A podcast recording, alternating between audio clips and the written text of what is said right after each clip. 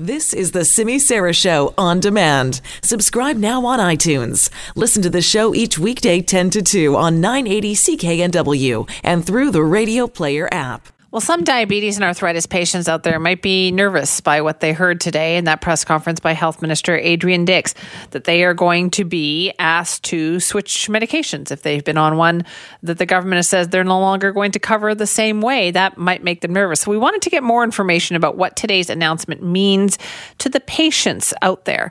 So joining us now is Dr. John Esdaile, who's a rheumatologist and scientific director at the Arthritis Research Canada uh, Centre. Dr. Esdaile, thank you so much for joining us. Thank you for having me, Simi. What did you think about this announcement today? What does it mean? I think it was a great announcement. I think it's a great day for um, for British Columbia. Uh, the drugs are being that are being switched to biological molecules, and they're switching from the originator drug to the what called a biosimilar, and I call a biogeneric. The the biosimilar drugs have the identical genetic code, amino acid sequence of the originator. Uh, they've been used uh, for six years in the European Union, who has stated, uh, the European Medicines Agency has stated that along with 25 other biologics they've approved, they have seen no problems whatsoever. Um, so this uh, is basically a switch from uh, uh, one identical drug to another. There are slight differences. It's like identical twins.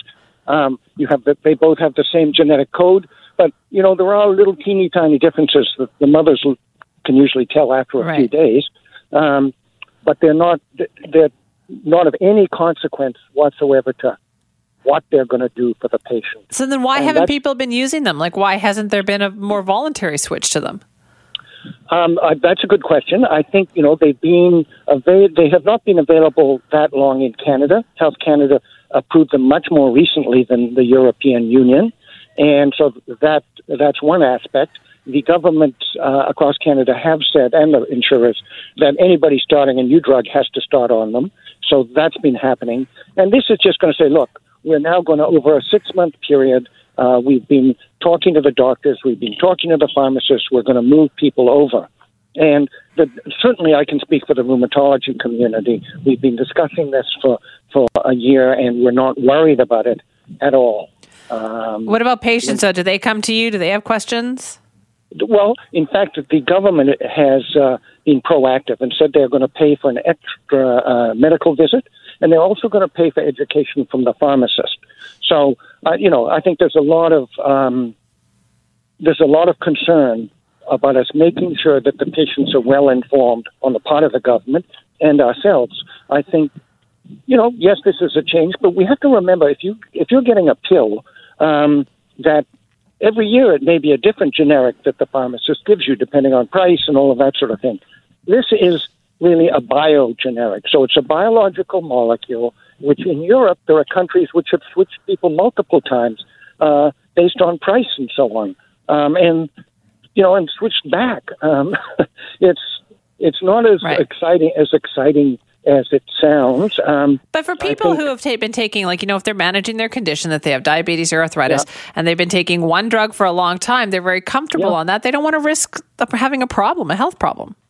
Well, they should. There is absolutely no reason to believe that there is a risk. Um, there have been uh, more than hundred studies looking at people switching from the originator to um, to a biogeneric, and the information from all of this, as well as from the randomized trials, which are smaller numbers, um, actually suggest there is not a problem.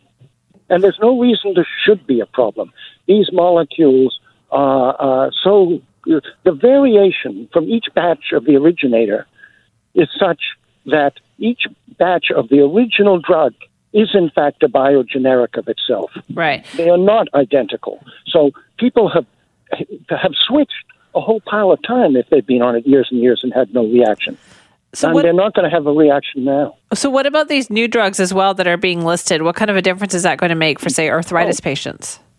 Well, first of all, there was a, a, a talk I just heard from Tom Elliott, an endocrinologist, who they're getting access to um, a drug they've been trying to get for two years from the ministry, and it's going to it's going to affect uh, it's going to uh, be used by perhaps up to fifty thousand British Columbians, uh, who are now going to get it covered.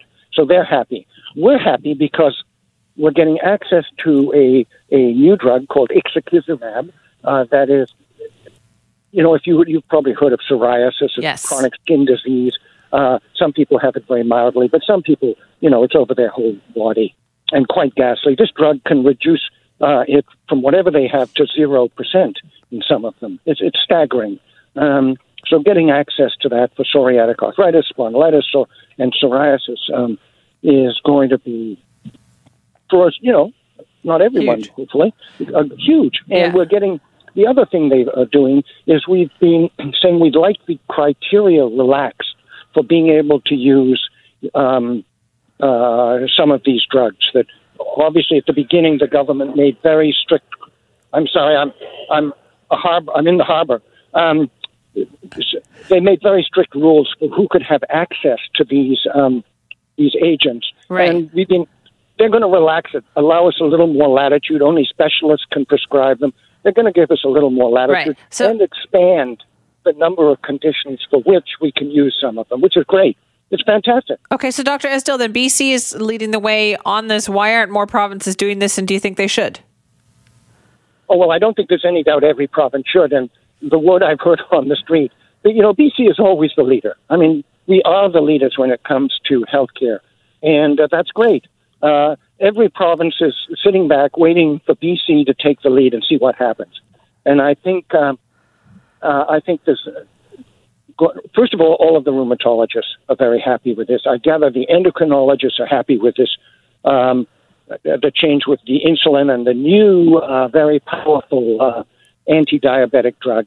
Um, so, yeah, every province should. They're going. The Patented Medicines Prices Review Board last month announced that in 2019, had, if no one was switched, no one was transitioned from the original to the uh, biogeneric, Canada would have spent unnecessarily, based on just not 100% changing, but the same number as in the OECD countries, they would have thrown away $891 million this year. Oh. So the year is almost half over.